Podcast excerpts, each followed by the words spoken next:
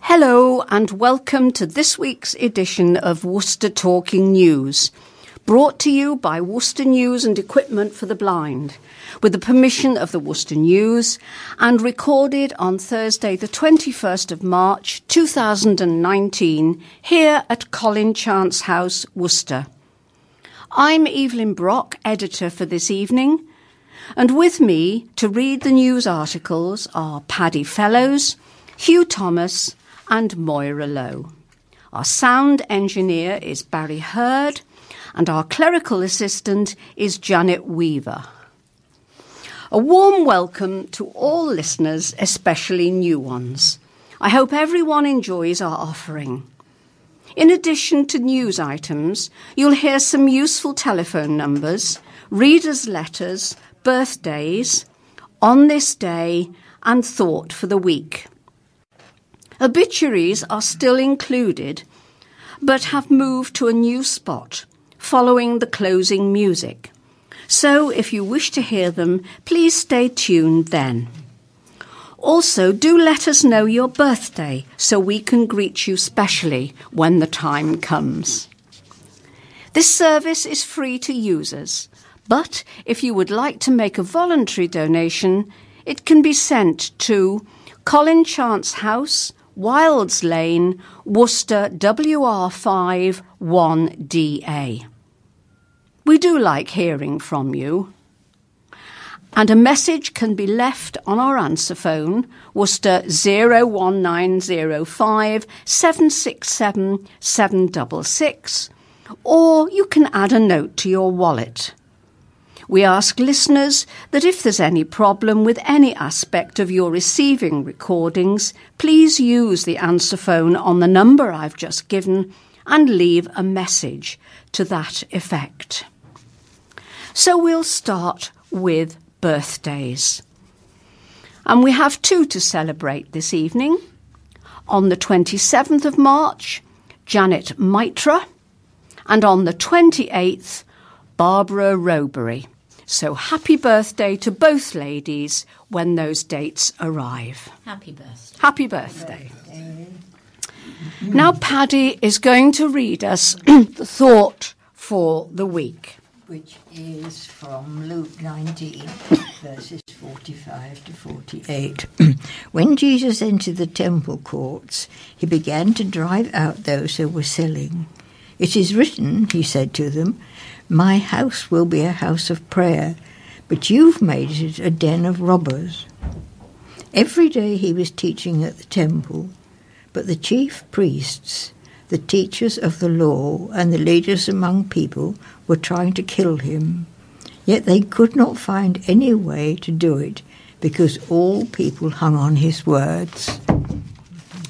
Thank you, Paddy. Mm. Now some useful telephone numbers. Out of hours medical help, six to eight p m, zero three zero zero, one two three three, two one one. N H S non-emergency, one one one.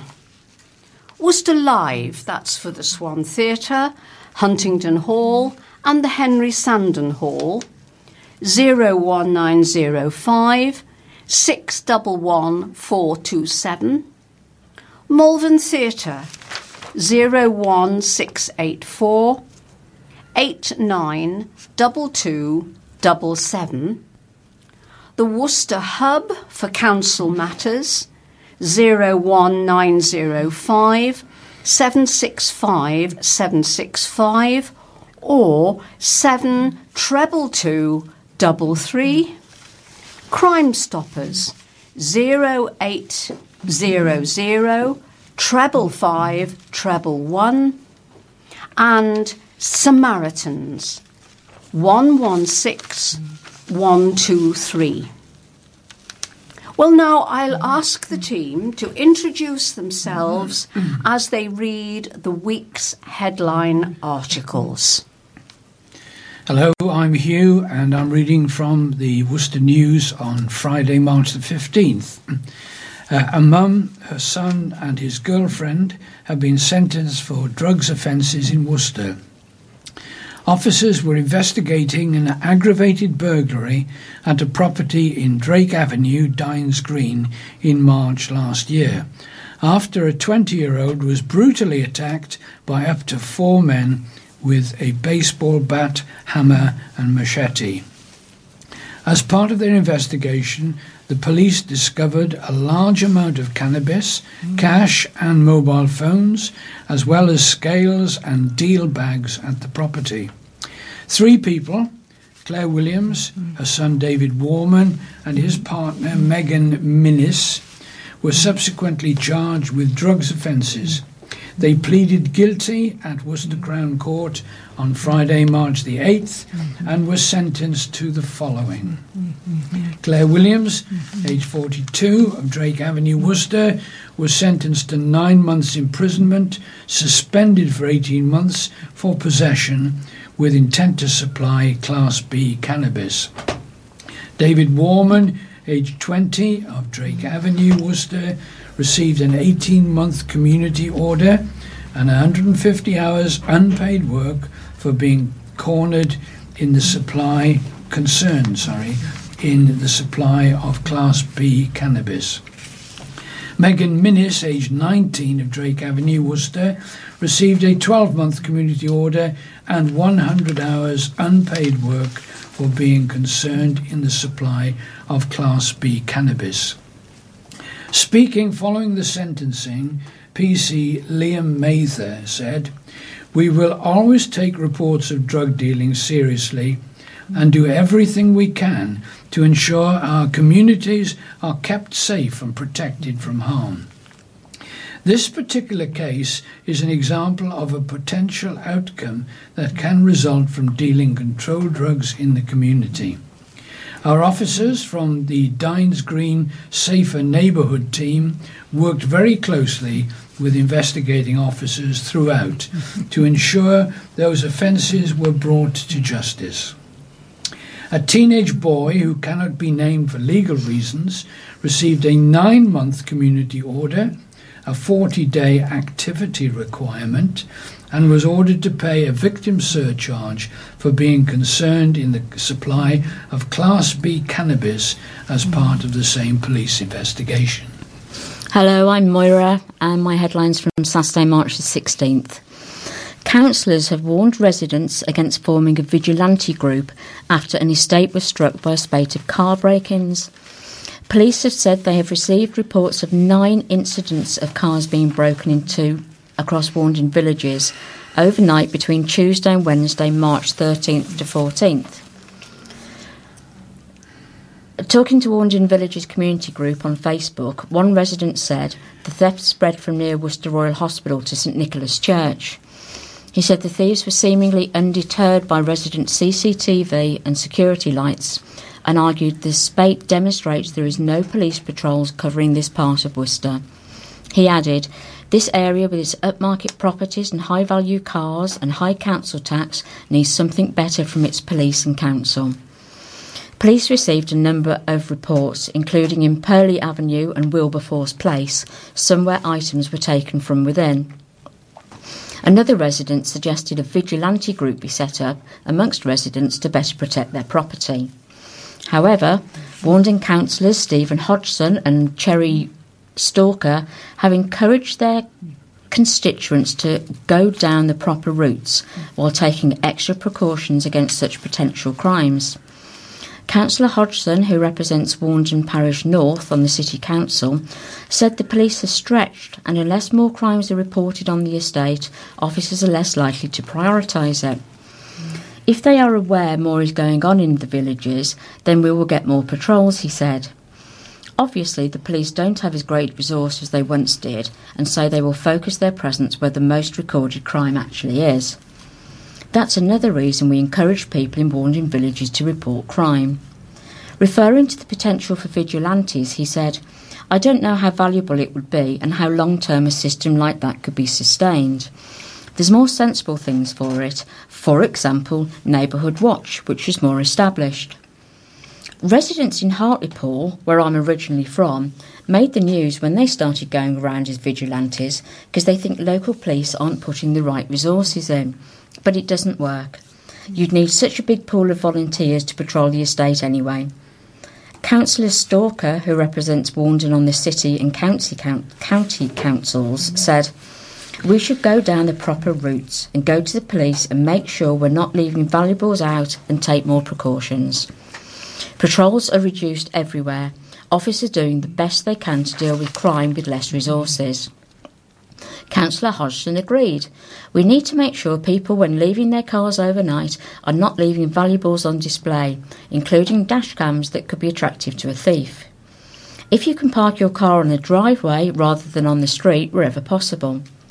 He went on to say that crime goes up and down on the estate, but that is generally low-level offences.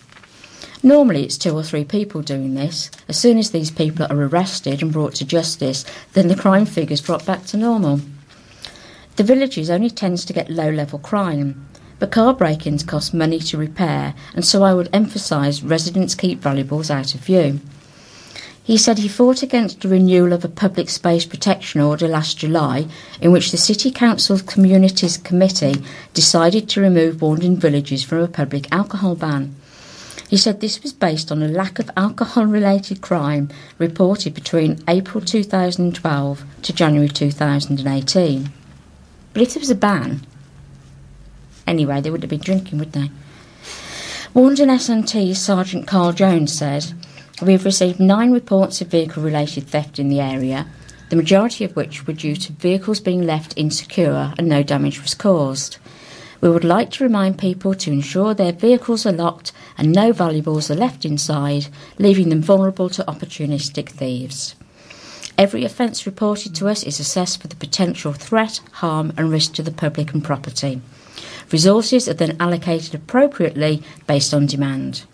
Whilst we strive to provide the best possible level of service to our communities, there are instances where people may not prioritise responding lower level cases where there isn't a prospect of a criminal justice outcome, and the time spent on the investigation would not be proportionate depending on demand at the time. We understand those these offences concern the community and we do take such crimes seriously, but we do have to allocate resources to the higher risk crimes and incidents first. I would like to reassure residents that officers and the S N T for the area do carry out patrols in the area." Hello, my name's Paddy and I'm reading uh, the uh, headline article from Monday, March the eighteenth, which is "Banned Driver in High-Speed Police Chase." A teenage driver with a pregnant passenger led police on a high-speed chase through Worcester, which had to be abandoned because of the risk to school children. Harry Milton Hossack was told by a judge that he'd escaped jail by the skin of his teeth after police dashcam footage of the pursuit was played at Worcester Crown Court on Friday. The nineteen-year-old has a string of previous convictions, including burglary, battery, theft, sending threatening messages, harassment, witness intimidation, being in possession of a bladed article, taking a motor vehicle without the owner's consent, failing to stop, driving without a licence, and failing to comply with the community order. Despite his record, he has yet to serve a custodial sentence and once again managed to avoid prison. Milton Hossack of Vicarage Court, Worcester, had already admitted dangerous driving whilst disqualified and using a car without a third-party insurance following the chase on September the fifth last year. The pursuit began at three oh three p.m., when Milton Hossack drove his brother's Nissan Almera at speed past a uniformed officer who was parked in Tunnel Hill in an unmarked car. Milton Hossack, previously of Rector Road in Rectory Road in Upton upon Severn, was less than two months into a driving ban, and the Nissan contained two passengers, one of whom believed herself to be pregnant at the time and asked the defendant to stop.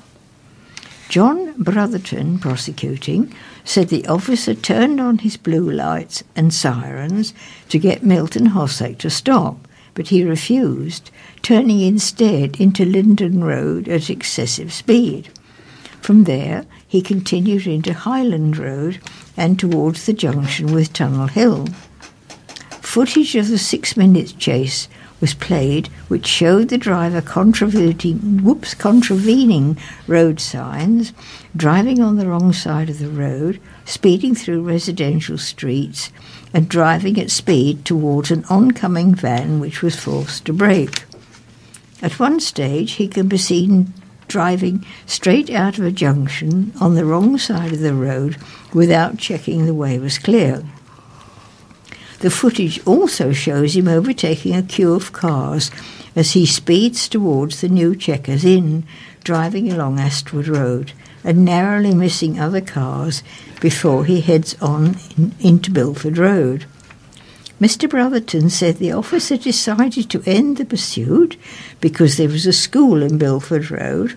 However, the defendant was later seen on foot at three fifteen p m that day by the same officer in Old Northwick Lane, who shouted at him to stop.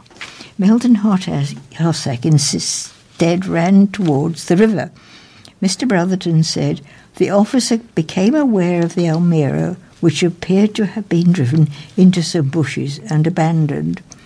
The defendant made good his escape. He was arrested on January the twenty-eighth this year on an unrelated matter where he admitted the driving offences in interview.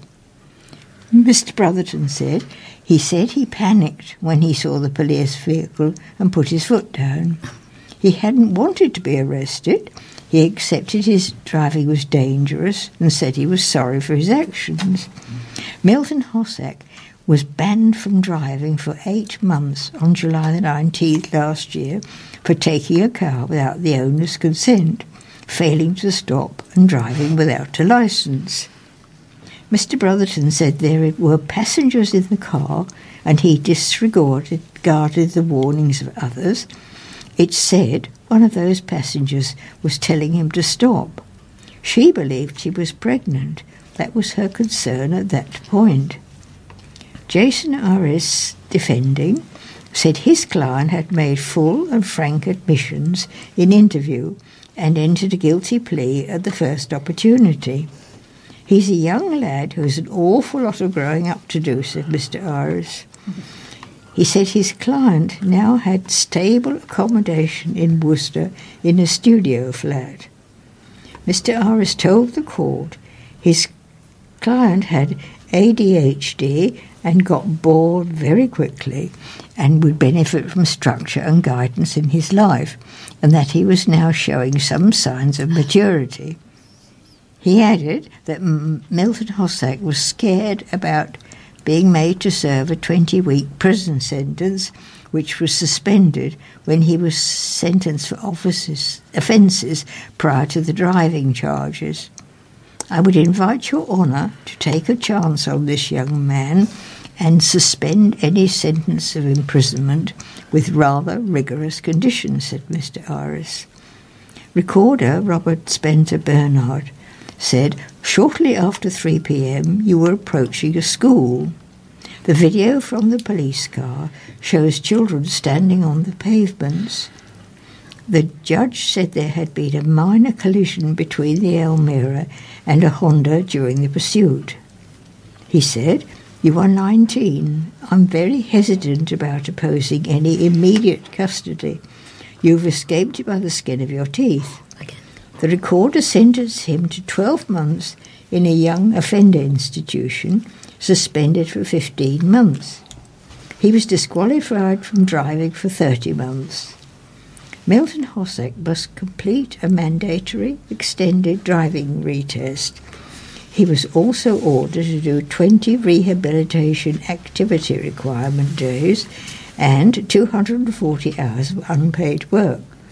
No costs or compensation were ordered because the defendant had no means. Right. From Tuesday, March the nineteenth, mm-hmm. City Muslims security plea. Muslims have asked for extra security at a city mosque after the New Zealand terrorist attack. Local worshippers fear that a far-right extremist could attempt a copycat attack at the mosque in Tallow Hill, Worcester. West Mercia Police has offered to step up patrols at the site after a far-right extremist killed at least fifty people at two mosques in Christchurch last week. Muhammad Iqbal, chairman of Worcester Muslim Welfare Association, which runs the Tallow Hill Mosque, said, "Mosques are very vulnerable during the times of prayer, and the recent terror attacks during Friday prayers in New Zealand have increased the fears in the community. We feel like an easy, open target for any individual to walk in during prayers. Our biggest threat would be a copycat. We have been asked by some public members to increase security during prayer times on Fridays, which we are looking into. We've been offered extra patrols by the local police on Fridays." He added that the mosque received a grant from a government fund set up to boost security at places of worship in two thousand seventeen. This money was spent on a range of security measures at the mosque, including C C T V cameras. Mister Iqbal said, "Since having this extra security, our vandalism has decreased. Our cameras have also helped with antisocial and suspicious behaviour." Allah Ditta, Deputy Mayor of Worcester, added that he thought local Muslims were more aware that anything could happen in a mosque following the New Zealand attack. He said, "Anybody can walk through the door. A mosque is supposed to have its doors open five times a day, seven times a week. I think the concern is that there's lots of people coming from outside for Friday prayers. For normal prayers, it's a handful of people. You know who they are." The Muslim Council of Britain has urged the government to pay for security measures outside mosques following the New Zealand attack. West Mercia Police confirmed it had stepped up reassurance patrols since the shooting. And I think that everybody listening to this would be so sorry for New Zealand, oh, as if they yes. hadn't got enough to put up with yes. with the aftermath of the two earthquakes a few mm. years ago. Yes. And they are a wonderful people. Oh, yes. Yeah. You. Okay, this is uh, Wednesday's issue, March the twentieth. An investigation has been launched into allegations that a company allowed carers to go into vulnerable people's homes without criminal background checks. Bloomsbury, Worcestershire, has admitted that one of its former carers carried out home visits alone before passing a disclosure and barring service check, known as a D B S check. Mm-hmm. However, mm. whistleblowers claim that several other carers entered properties on their own and without D B S clearance, raising concerns about the safety of vulnerable adults. One ex-employee told the Worcester News mm. that as recently as this year, she had carried out solo home visits mm. despite not having a D B S. She added, "I could have had a criminal offence. I could have abused old people in the past. It's illegal to go into houses without D B Ss. I think it is still going on. These are old people. They can't defend themselves. There are workers out there that don't have childminders for their children, and they are taking their children to people's houses. They are in Worcester. Mm. All this just because they are short-staffed. It's absolutely shambolic." The worker has reported Bloomsbury, Worcestershire, based in Barbourne Road, Worcester, to the Care Quality Commission, that is the C Q C, a regulator for care companies, and the County Council's Social Services Department. She added that almost eighty percent of her work for the company was in Worcester, while the rest was in areas surrounding the city. Another ex-carer told the Worcester News, "When I first started working at Bloomsbury, I didn't have a D B S. I joined last year and got a D B S eight weeks after I started. I probably did about two home visits a day without anyone else being there. Mm-hmm. I did that for about eight weeks. Mm-hmm. I'd never worked in care before. Mm-hmm. I never went through a safeguarding of vulnerable adults test, that is a, a S O V A R mm-hmm. test. I had manual handling training, and that was it." Mm-hmm. Another whistleblower told the Worcester News that up to ten workers were missing D B Ss when she joined the company. Mm. Several former employees of the company claimed that the bosses sometimes withheld money from them due to disputes arising from their login system.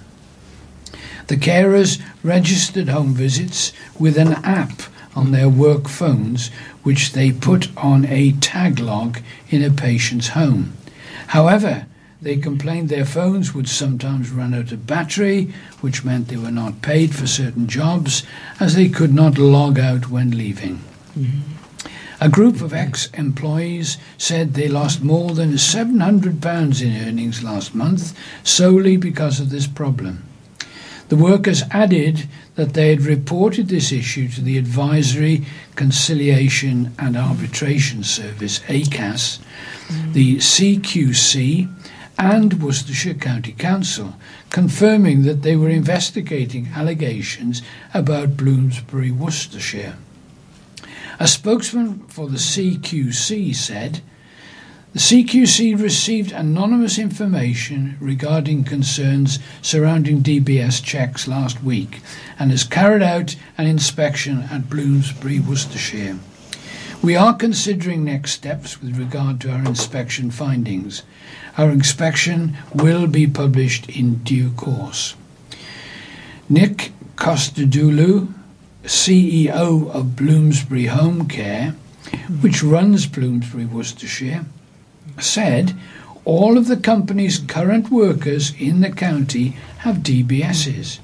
He said Bloomsbury has a long-standing policy of only allowing workers to go into homes without D B Ss if they have passed a S O V A test and are accompanied by an employee who has a D B S, or if they have a current D B S from a similar industry. Mister Christodoulou added that the alleged issues would have taken place under a former branch manager who parted company with Bloomsbury about a month ago. After reviewing workers' files, the C E O revealed that a carer who started work this year was sent out on home visits alone and without a D B S. However, he said he could not find any other cases of workers that started last year not having D B Ss, although he added that the files for two workers were missing. Mister Christodoulou said the controversial login system used by staff was crucial because it let the company know if a carer had not arrived at a job. He added, "It's also crucial for people to log out as it tells us how long was spent at a call. Worcestershire County Council will be absolutely on the ball if we are spending only five minutes at a house and we are commissioned for forty-five. We saw people who logged in but hadn't logged out and we paid them for forty-five minutes. If your battery is running out, I'm sorry, but make sure you go out with a fully charged battery." He said Bloomsbury recently stopped paying employees for certain jobs if they failed to log out when leaving the property. Up to fifty percent of home visits were not properly logged before the measure. However, this has now dropped to around ten percent, according to Bloomsbury. Mister Christodoulou added that prospective employees need to provide references from their current and past employers and pass a test and an interview before they are fired. The C E O also said it was absolutely forbidden for workers to take anyone else, such as, such as a child, into a customer's home. He denied that the company was short-staffed. Okay, today's headline is Dad Saved Daughter's Life After Her Heart Stopped. A dad saved his teenage daughter's life after she went into cardiac arrest out of the blue in her sleep. Phil Packer, fifty-seven, performed C P R he'd learnt over thirty years ago when stepdaughter Penny Ashmore's heart failed and she stopped breathing at their Worcester home in the middle of the night.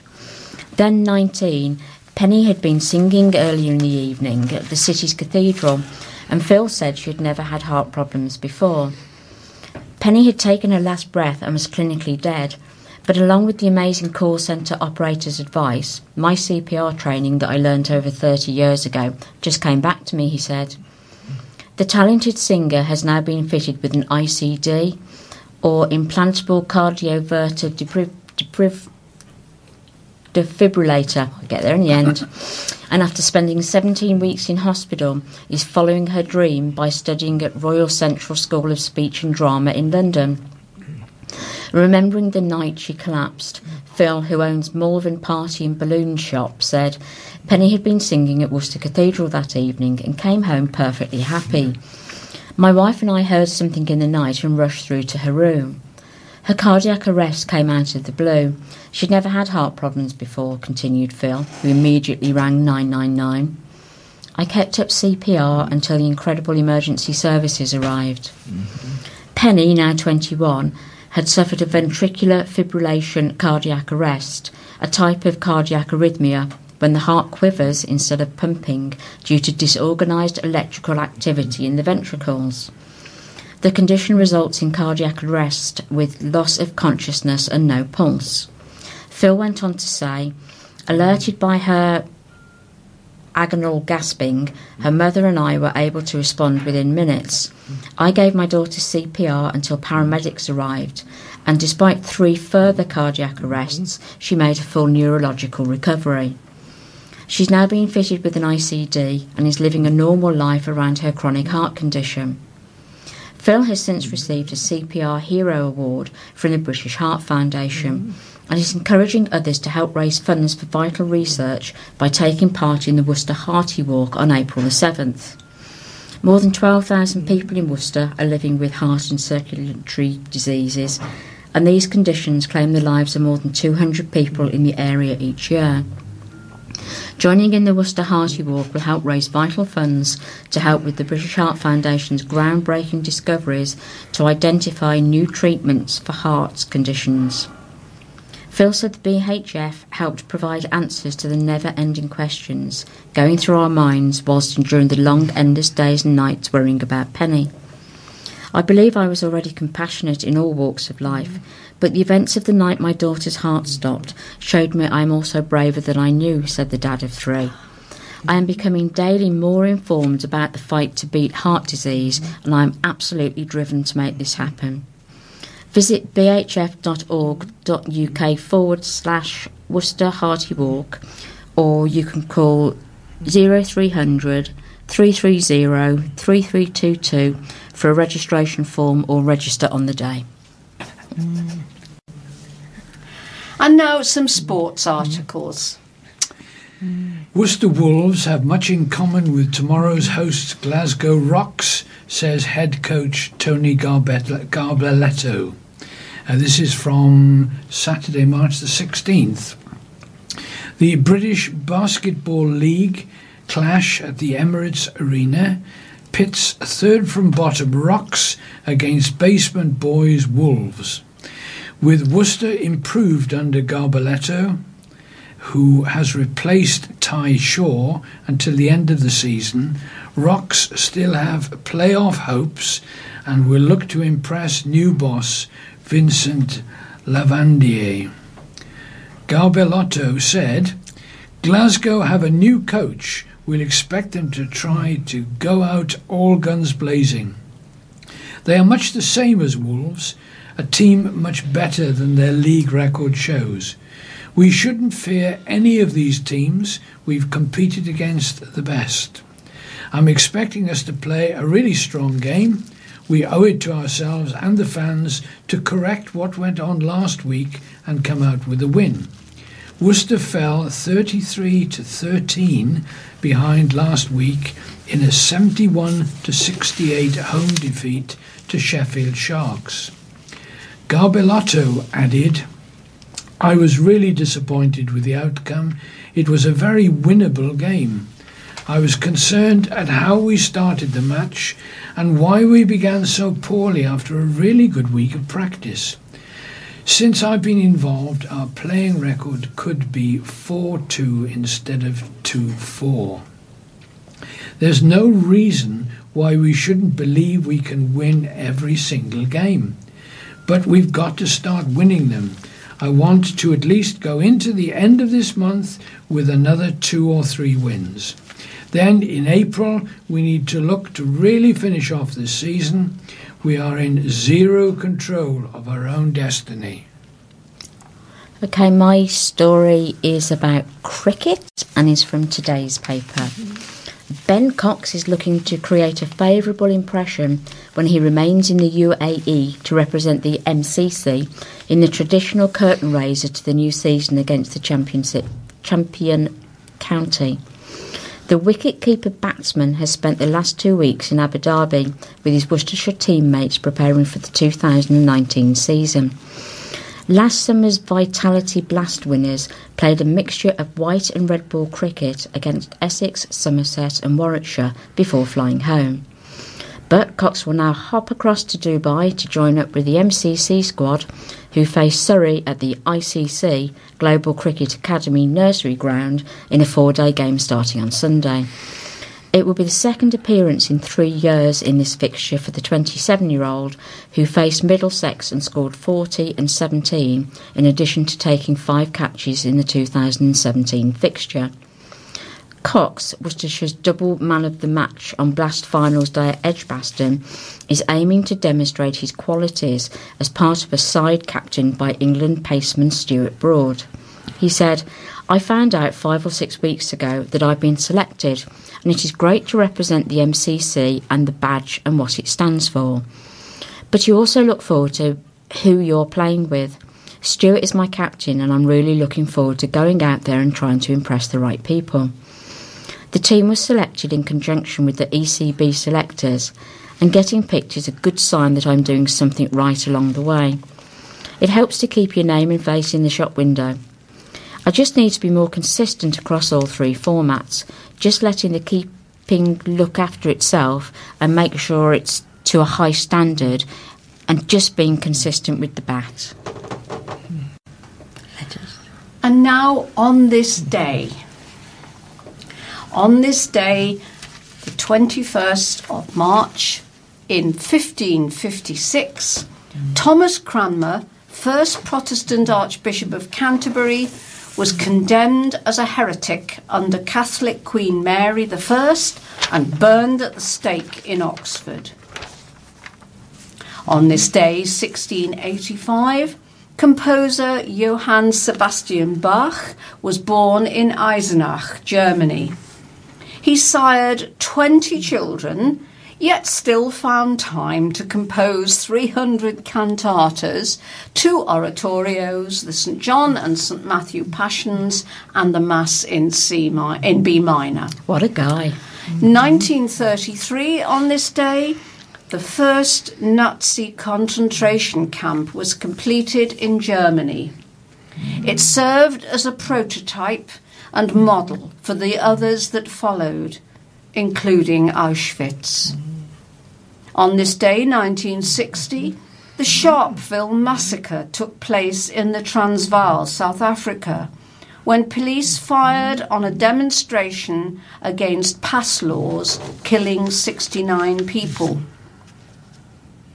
On March the twenty-first, nineteen sixty-three, Alcatraz, the notorious maximum security prison in San Francisco Bay, was closed. By the way, I believe that the Birdman of Alcatraz mm. was pure fiction. It mm. couldn't possibly have happened. Mm. Oh, sorry to burst that particular balloon. In nineteen eighty-five, riot police shot dead seventeen black people at South Africa's Langa Township on the twenty-fifth anniversary of the Sharpeville massacre. twenty-first of March nineteen ninety-one, the poll tax was ditched as Environment Secretary Michael Heseltine unveiled a new property tax to replace it.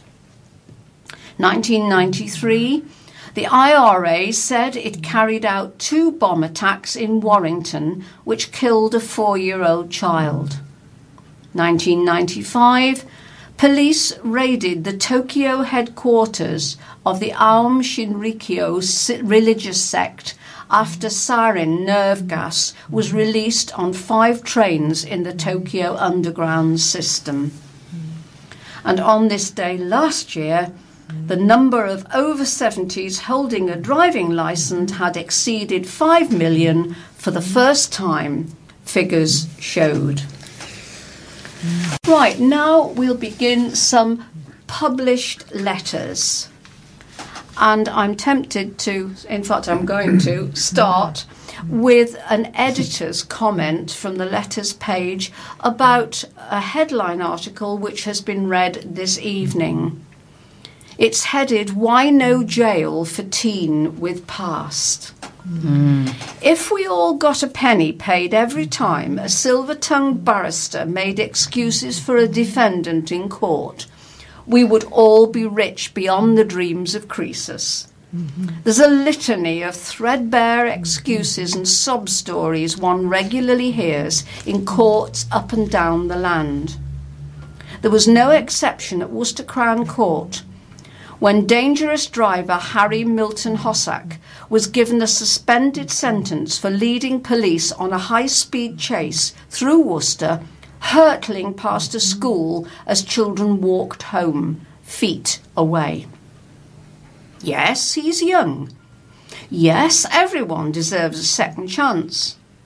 But this is someone already convicted of burglary, battery, witness intimidation, theft, harassment, sending threatening messages and having a blade in public. Still, he wasn't jailed. He has been given third, fourth, fifth, sixth and seventh chances. A cat doesn't have this many lives. Some judges do not live on the same planet as the rest of us. Criminals thrive upon the indulgence of society, and especially on the well-meaning leniency of the judiciary. Well, you'll never guess, there are quite a few letters about Brexit. What's that then? So I'll just pick one from Paul Hickling, who's the ex-parliamentary candidate for Worcester. Sir, another left-wing defection to the Conservatives in Worcester, this time in the form of Green Party councillor Louise Griffiths of the Battenhall ward. The Worcester Conservatives are full of left-wing defectors. Mark Bayliss and Alan Amos are both ex-Labour, so she should feel at home in a new party surrounded by all those other left-wing types. Even their stance on Brexit is totally out of touch with the grassroots membership within the party. Then Robin Walker M P turned his back on his own constituents who voted to leave and became a junior Brexit minister just to rub salt into the wound. So it begs the question, is this the only way the Tories in Worcester can gain a seat these days, by pinching other parties' councillors? Well, you can pinch all the councillors you like, but you can't pinch the votes at the end of the day. Okay, my letter is from Simon Gillespie, the Chief Executive of the British Heart Foundation. Sir, Your readers may have seen in the news that the organ donation procedure in England is changing.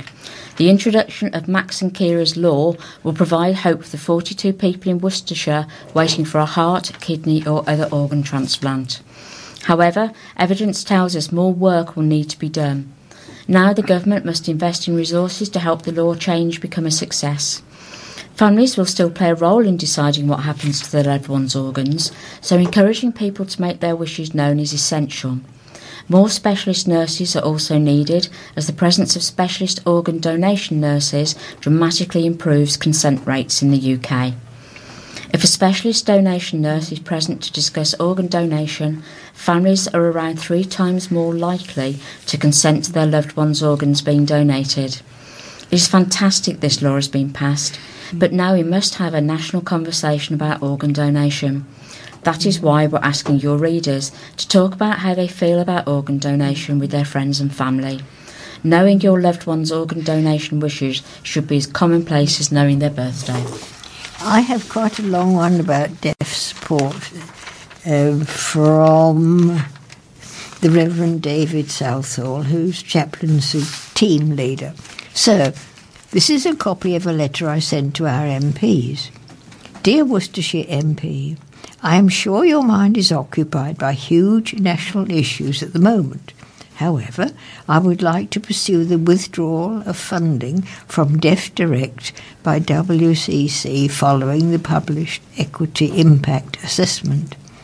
You will perhaps have noted the recent coverage of the withdrawal of forty-six thousand pounds of funding from the charity Deaf Direct, Worcestershire's specialist deaf and hard of hearing provider. I'm very grateful for the intervention of, intervention of Harriet Baldwin, who, following my blog, contacted the Chief Executive of Worcestershire County Council to express my concerns and sent me the response she received.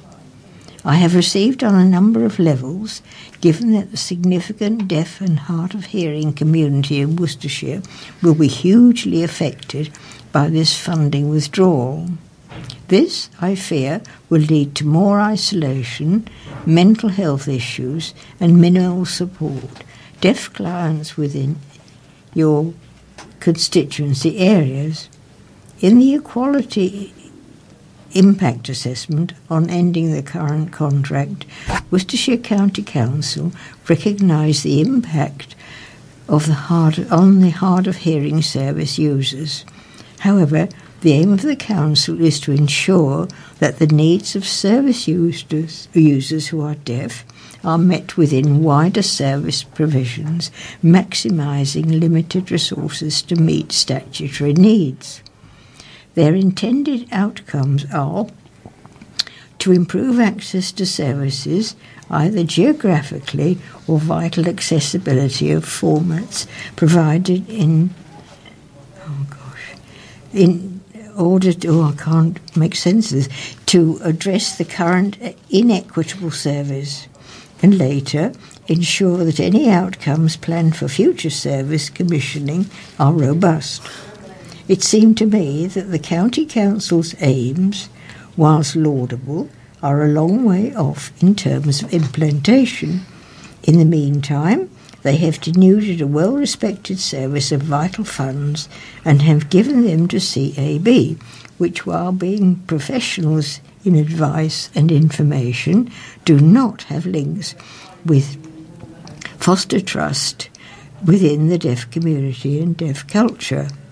This being so, I suggest that the interim measures put in place are inadequate and destructive to the needs of the deaf or hard of hearing community in Worcestershire. As such, I would ask you to use your good offices to lobby Worcester County Council to reinstate funding until such a time as there is a robust plan in place to cater for your deaf or hard of hearing constituents. And that's the opinion of David, Reverend David Southall. Good for him. And now a brief clarion call from Greg McClymont, Director of Policy, The People's Pension. And it's about the benefits of work pension. Sir, with employees about to pay more into their workplace pension. Nearly eight out of ten people in West Midlands agree it's easier to save for retirement now. The money comes straight out of their wages. But despite the majority of savers seeing the overall benefit of their pension, many remain in the dark about the benefits of a workplace pension. Nearly half, forty-five percent, of people aren't aware of how much their employer pays into their workplace pension, and three in ten, thirty percent, don't know that the government adds to people's pensions with something called tax relief. If people are left unaware of these advantages, there's a danger that they opt out of workplace pensions.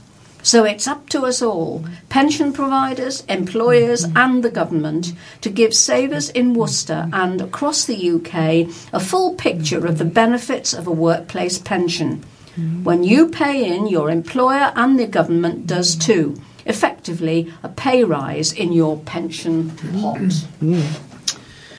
Okay, this is a, a letter about the library in St John's. No doubt many people are aware that it's under threat, and uh, it's a place I visit every couple of weeks, and it seems to me a delightful little library, mm. which is a very vibrant uh, hub to the community. And this is a heartfelt letter from Missus A. Waters of Worcester. Sir, the library in St John's is very important to many people for a number of reasons. Not only to borrow books, sit quietly and read, use a computer, mother and baby group, keep fit, enjoy tea and coffee while knitting, and many more things. St John's would be lost without it, so would I. Mm. Okay, I've got some stories for you now from the... I got first one from today again. Um, stockpiling for Brexit.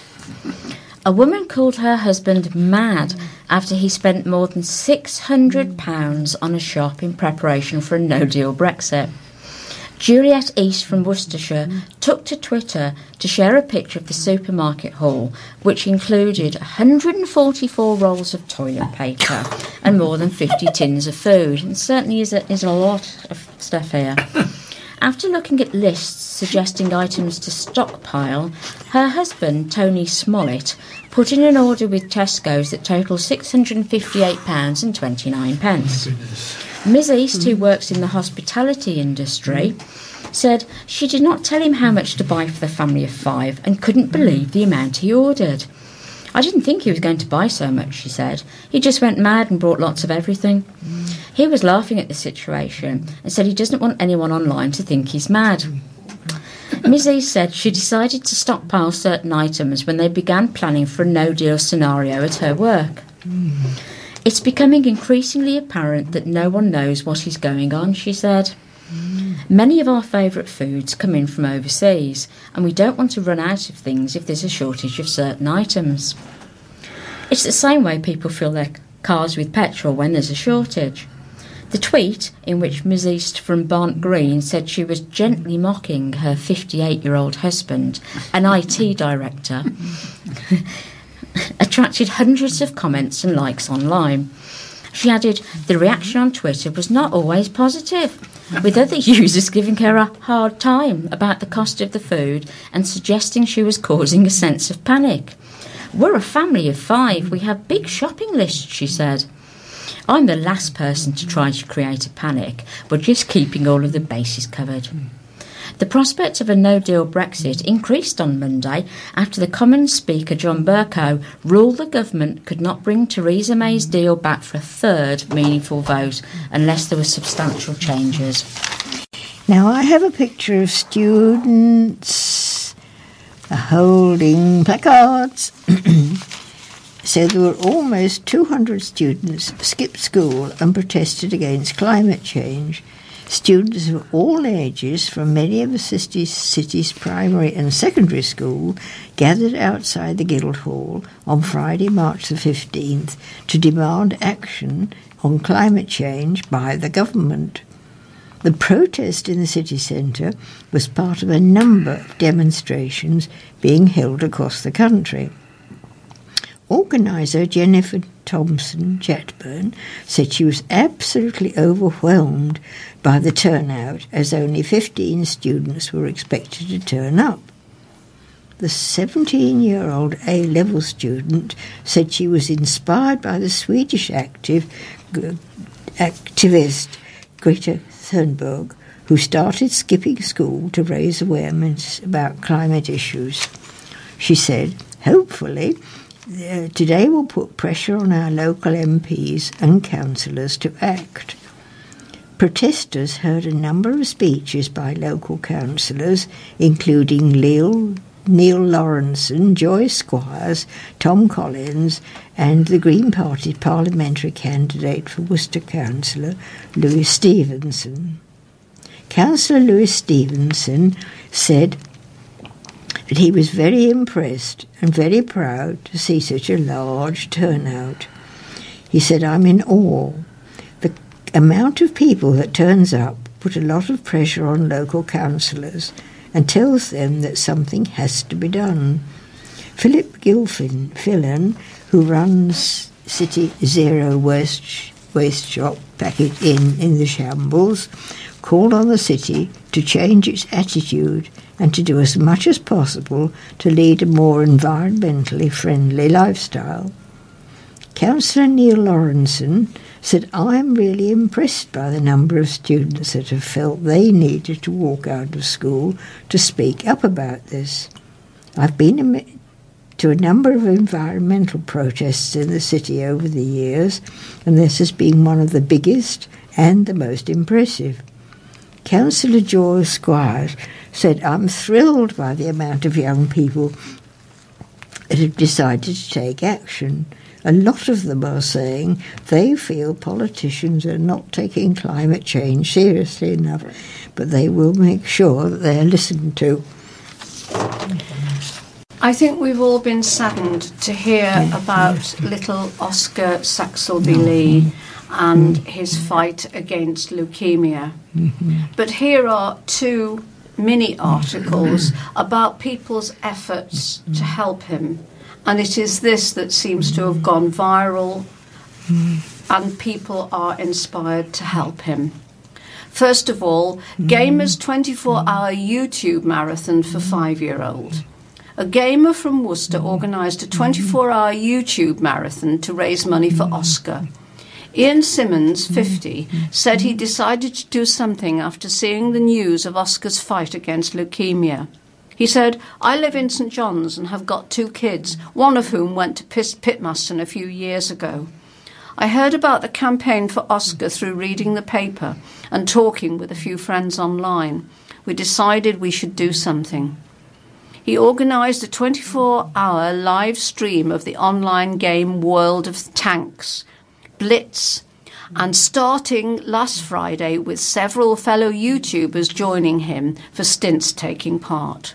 According to Mister Simmons, the response from the online community was excellent, saying, the World of Tanks community is quite a big group with millions of players worldwide, and the age range is perfect for the donations, being mainly between the ages of seventeen and thirty.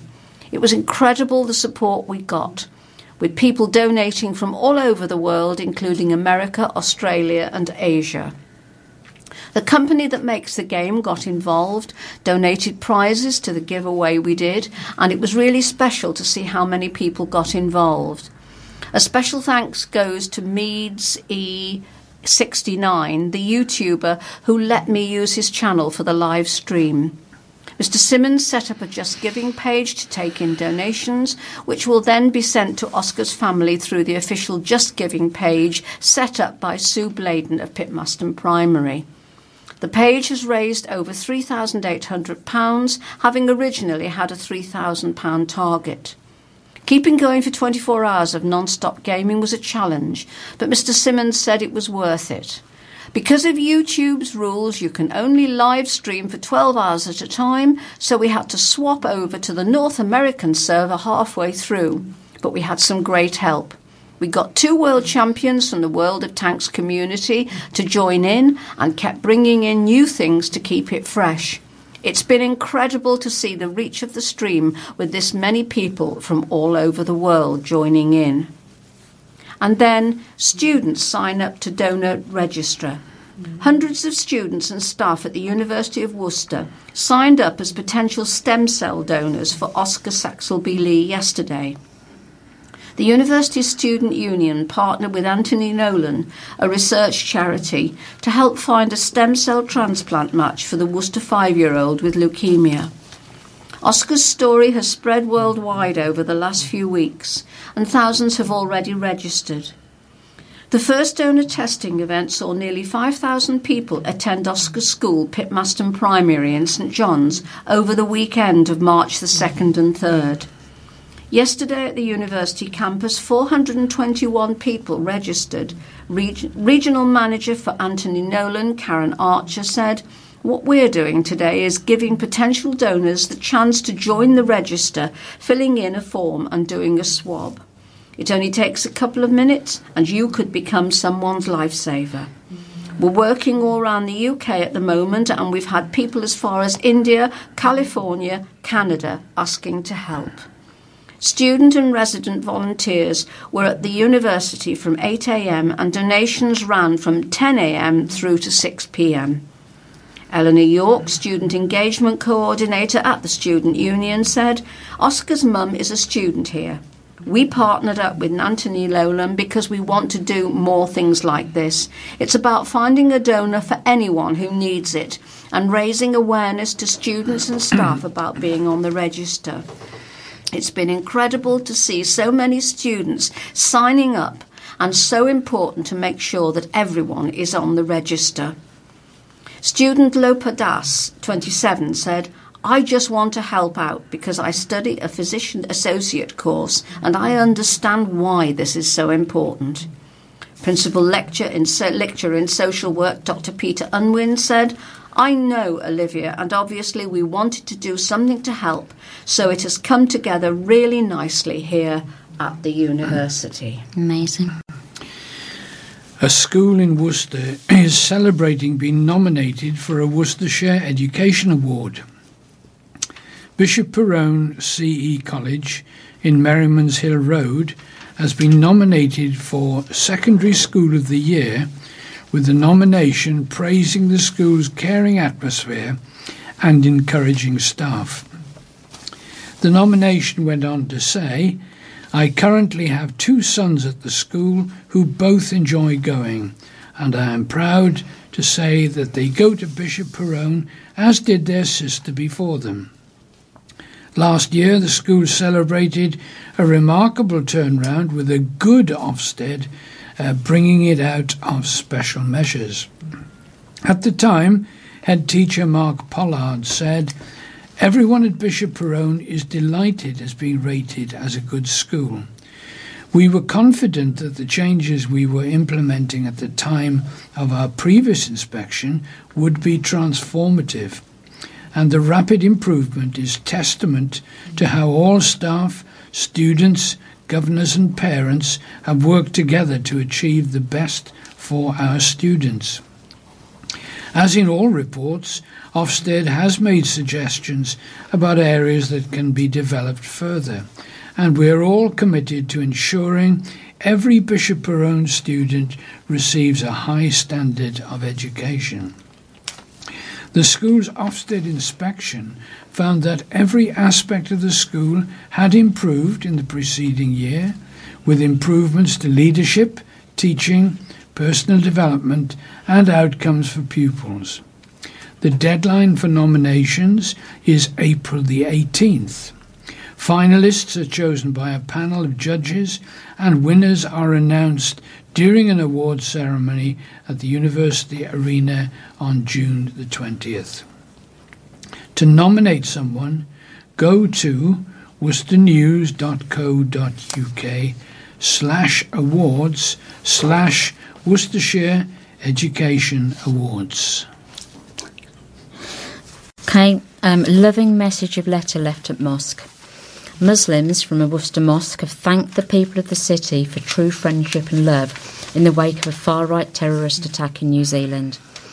Flowers and cards were left at the central mosque in Tallow Hill following a terrorist massacre at two mosques in Christchurch. A gunman gunned down Muslims on Friday, a massacre which has so far claimed fifty lives and injured fifty more, some still fighting for their lives in intensive care. The letter shared by the mosque on Twitter reads, "We want you to know that we stand with you at this most painful time. Perhaps we have left it too long to say we love our Muslim neighbours in the city of Worcester and want to offer our support however we can. Though we are not Muslim by religion, we surely share the wish to be obedient to God in peace and love. Bless you, our Muslim friends." Muhammad Iqbal of the Worcester Muslim Welfare Association at the Central Mosque in Tallow Hill said the card and flowers were left on Saturday.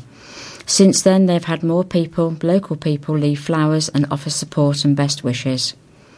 He said, "On behalf of the Worcester Muslim Welfare Association, we would like to thank the people of Worcester for the kind and loving support they have always shown.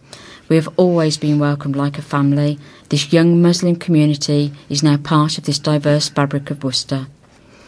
We will continue to work alongside our brothers and sisters of faith and non-faith to fight prejudice and hate.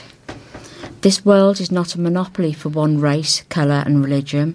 This world belongs to all, and we must all strive to work alongside each other to make our home a better place for our children." Mister Iqbal added, "As a community, we're all shocked and saddened that how can such hate consume this individual to become a senseless and emotionless murderer." I got some good news from the food bank. The food bank in Worcester has received a donation of nearly thirty-six thousand pounds thanks to ASDA's Fight Hunger Create Change campaign. Worcester News reported back in February twenty sixteen on the public outcry following ASDA's short-lived policy of removing public unmanned donation points at its stores. ASDA said at the time, the move was to be fair and consistent to all charities. But Graham Lucas, manager of Worcester Food Bank, was left feeling sad and disappointed at the scrapping of a vital donation point.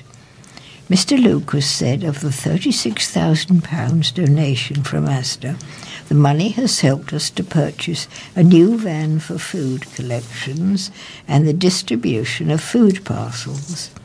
The van is a great step forward and something which will allow more freedom to help those in the local areas who need our support."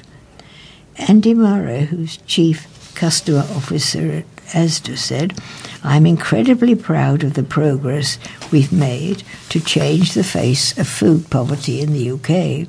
We'll continue to provide not just meals for people, but support to help them out of poverty.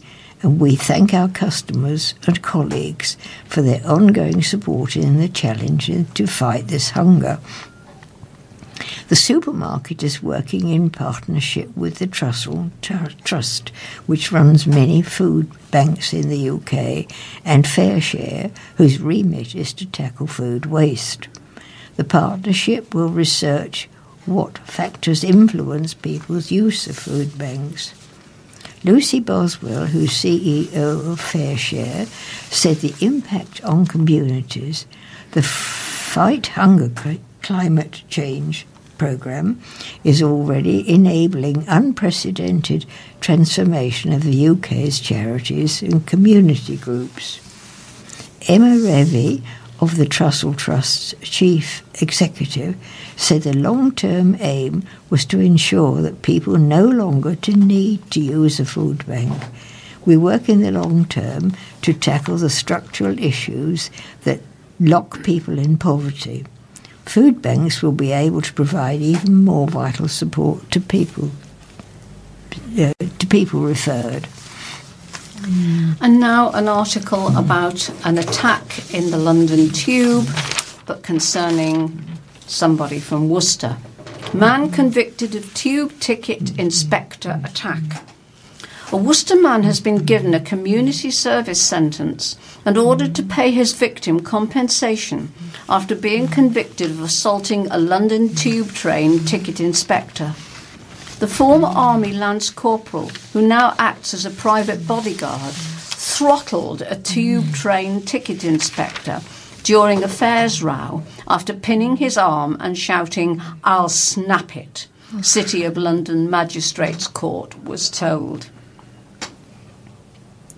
Close protection specialist Ian Paxton, aged thirty-three, of Fells Avenue, Worcester, who once boxed for his regiment, used his bank card to tap in for his Piccadilly line journey and refused to hand it over to be checked.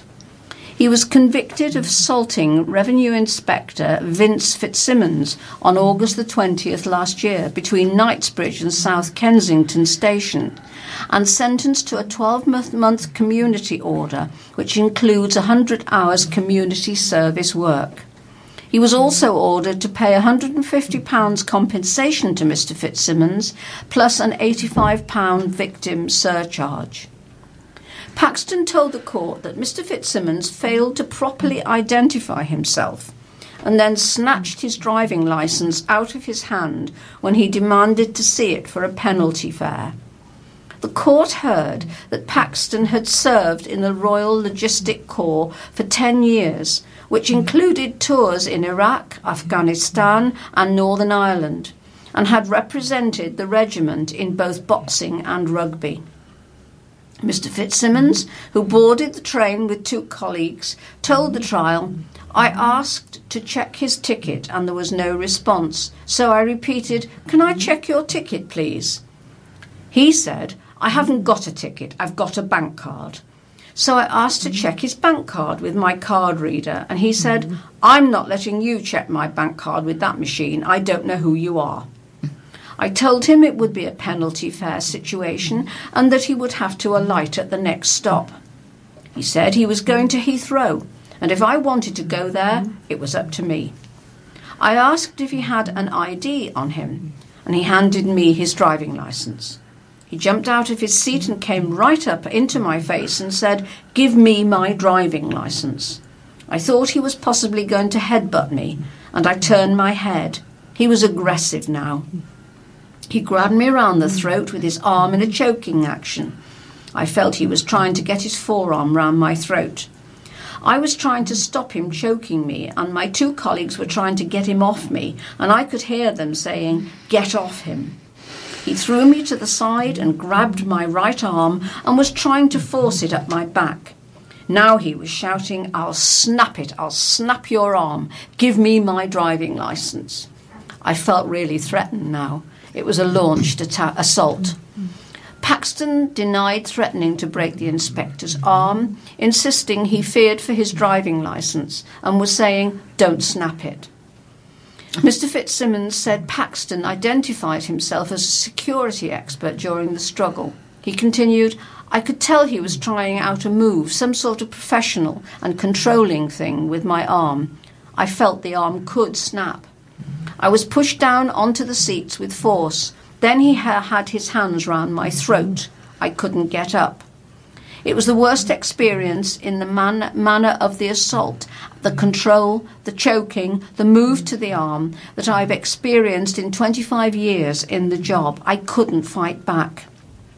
Mr Fitzsimmons said there was no credibility in Paxton genuinely suspecting he was the potential victim of a scam.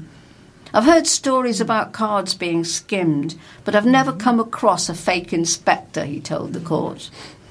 Paxton also claimed the inspector's Transport for London polo shirt was excessively worn and that he only saw a quick flash of his Mr Fitzsimmons' I D card when the ticket demand was made.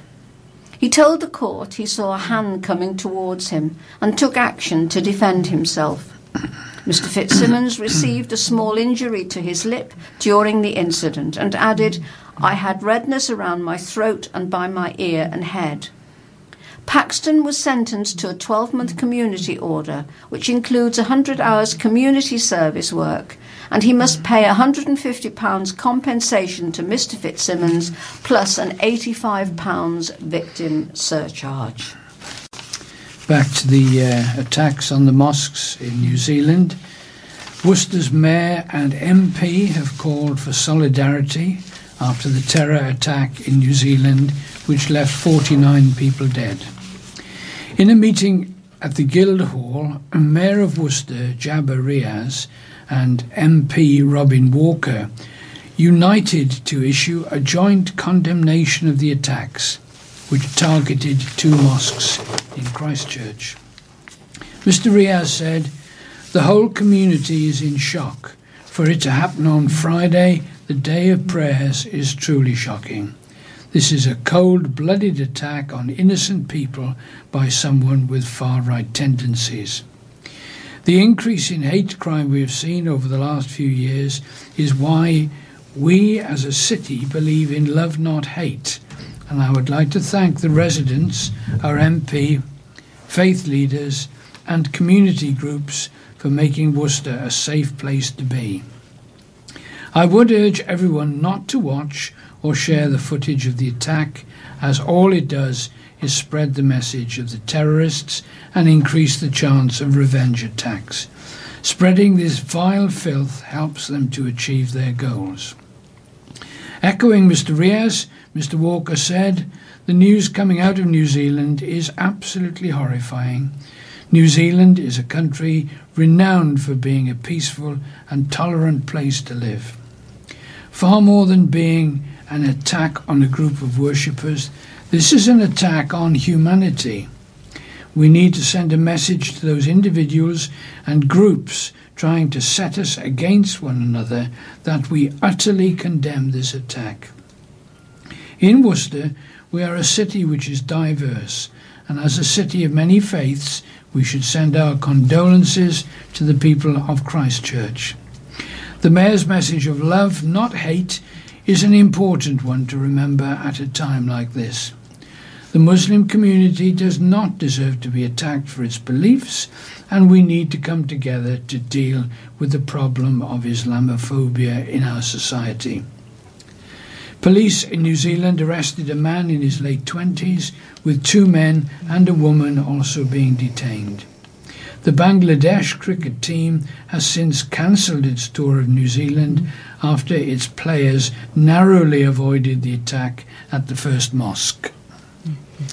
A rise in the number of crimes where a pupil took a weapon into schools in Worcestershire is due to better recording of offences.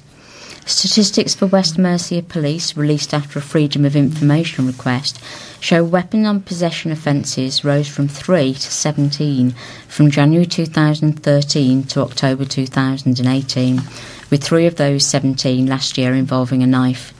However, the number of offences where a knife was used as a weapon on school premises dropped from nine in two thousand sixteen to three in two thousand eighteen.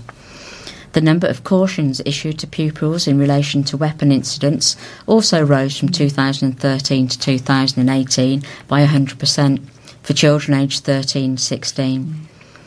Four children aged thirteen to sixteen in two thousand eighteen received police cautions, but no charges were brought for the first time since two thousand thirteen. West Mercia Police say the rise in the last five years is because crime recording has changed and schools are better at reporting incidents, and police and schools have stronger relationships through initiatives such as regular visits from officers. Police and Crime Commissioner for the region, John Campion, said all forms of recorded crime have seen increases over the last five years. This does not, does not necessarily indicate an increase in actual crime. Often it simply shows recording practices have improved. In either case, I'm reassured that in West Mercia, these types of incidents remain extremely rare, and recorded incidents have dropped again in the last couple of years.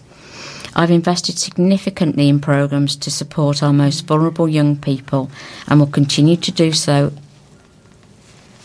as Commissioner.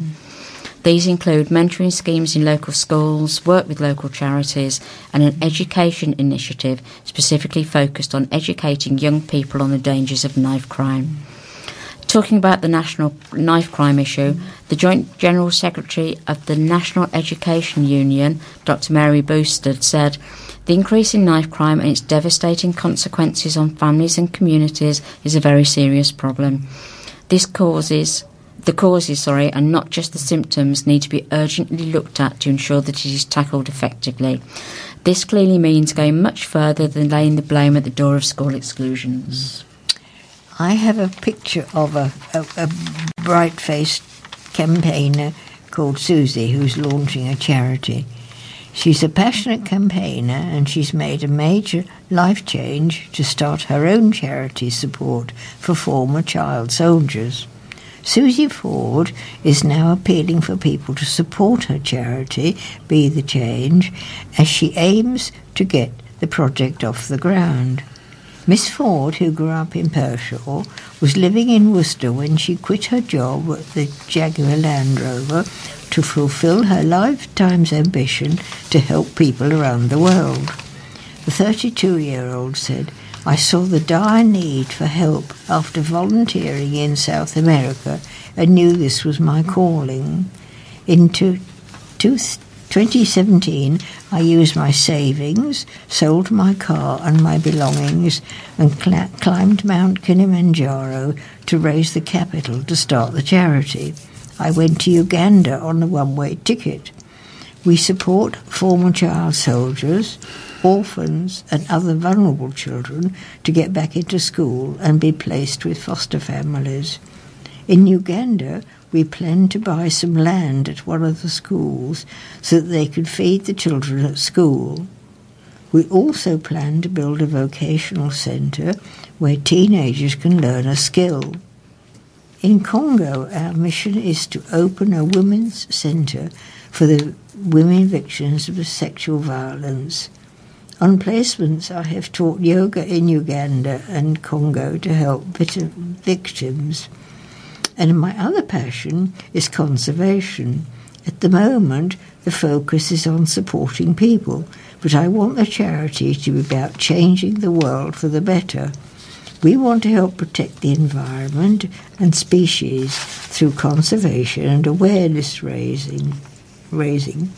Miss Ford came back to Pershore to visit family and friends over Christmas and has been busy registering the charity and planning fundraising before her next trip, set to take place in the summer.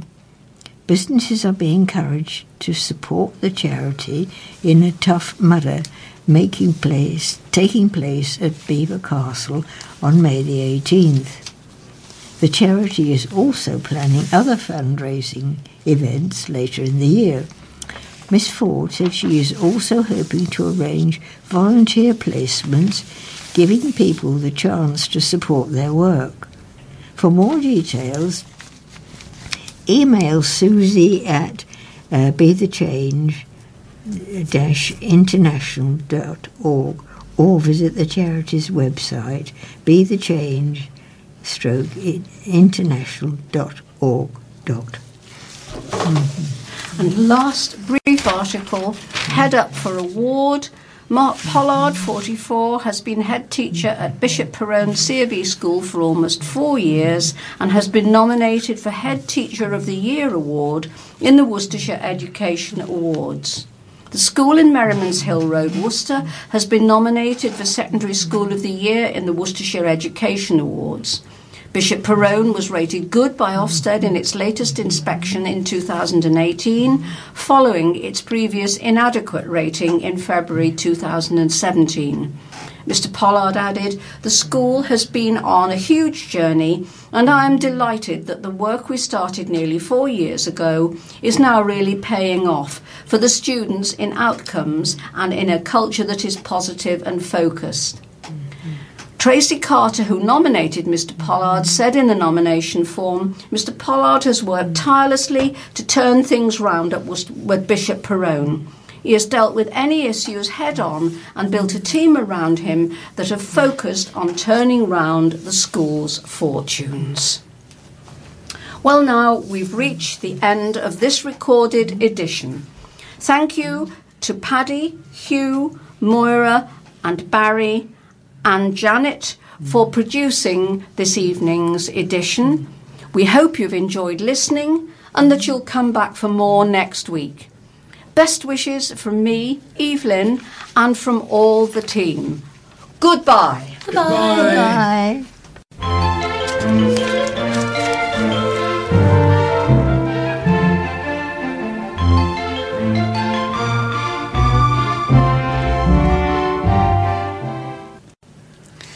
And now the obituaries.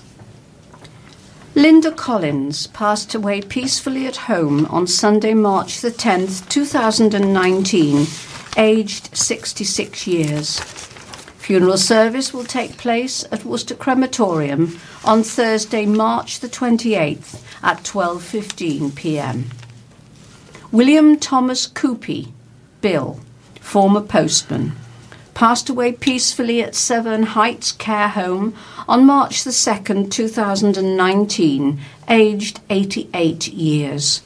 Funeral service will take place at Worcester Crematorium on Tuesday, April the second at ten forty-five a m Frank Macaulay passed away peacefully on March the seventh, two thousand nineteen, aged eighty-four years.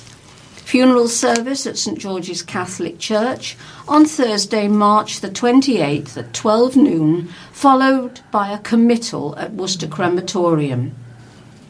Dorothy Frances March passed away peacefully at Cheltenham General Hospital on Thursday, March the fourteenth, two thousand nineteen, aged seventy-eight years.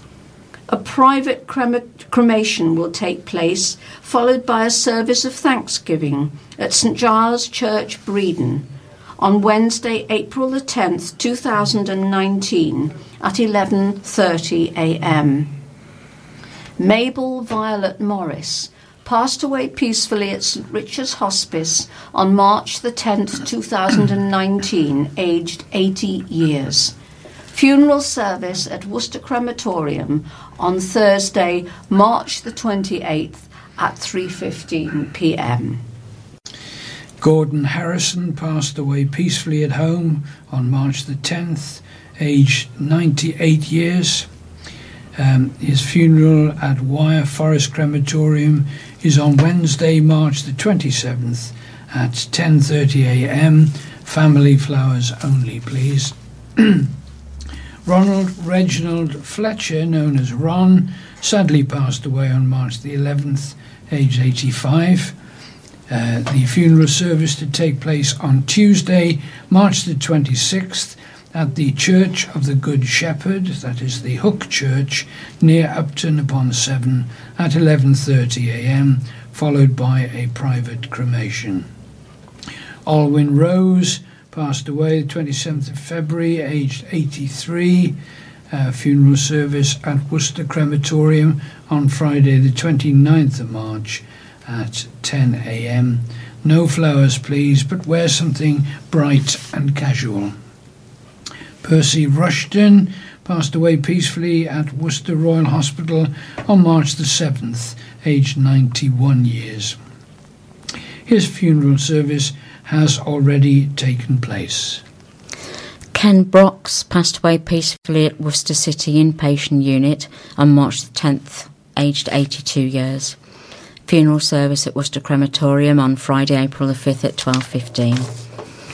June Elizabeth Mason, formerly of Kays, passed away peacefully on March the seventh, aged eighty-one years. Service of celebration at St George's C of E Church on Wednesday, March the twenty-seventh at two forty-five. Mary Pierce passed away peacefully at Bradbury Court, Malvern, on March the third, aged eighty-nine years. There will be a simple funeral service at Worcester Crematorium on Friday, March the twenty-ninth at twelve fifteen, with no reception afterwards. Shirley Short passed away peacefully on March the ninth, aged eighty years. Memorial service at St James's Church, Welland, on Friday, March the twenty-ninth at twelve noon. Richard Armstrong of Upton-upon-Severn, who was formerly of Worcester and Frawley, died unexpectedly on February the eighteenth, two thousand nineteen, at Worcester Royal Hospital, and his funeral has already taken place.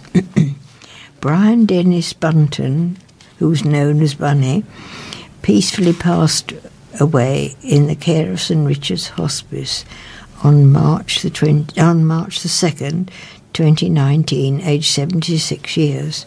His funeral will take place at Worcester Crematorium on Friday, March the twenty-ninth at eleven thirty a m Frank Hadley passed away peacefully after an illness bravely fought on March the second, twenty nineteen, aged seventy-six years. and his funeral has taken place. Hazel Vera Payne passed away peacefully on March the sixth, twenty nineteen, aged seventy-one years. The funeral service will be at Worcester Crematorium on Tuesday, March the twenty-sixth at ten a m. That's it. Mm-hmm.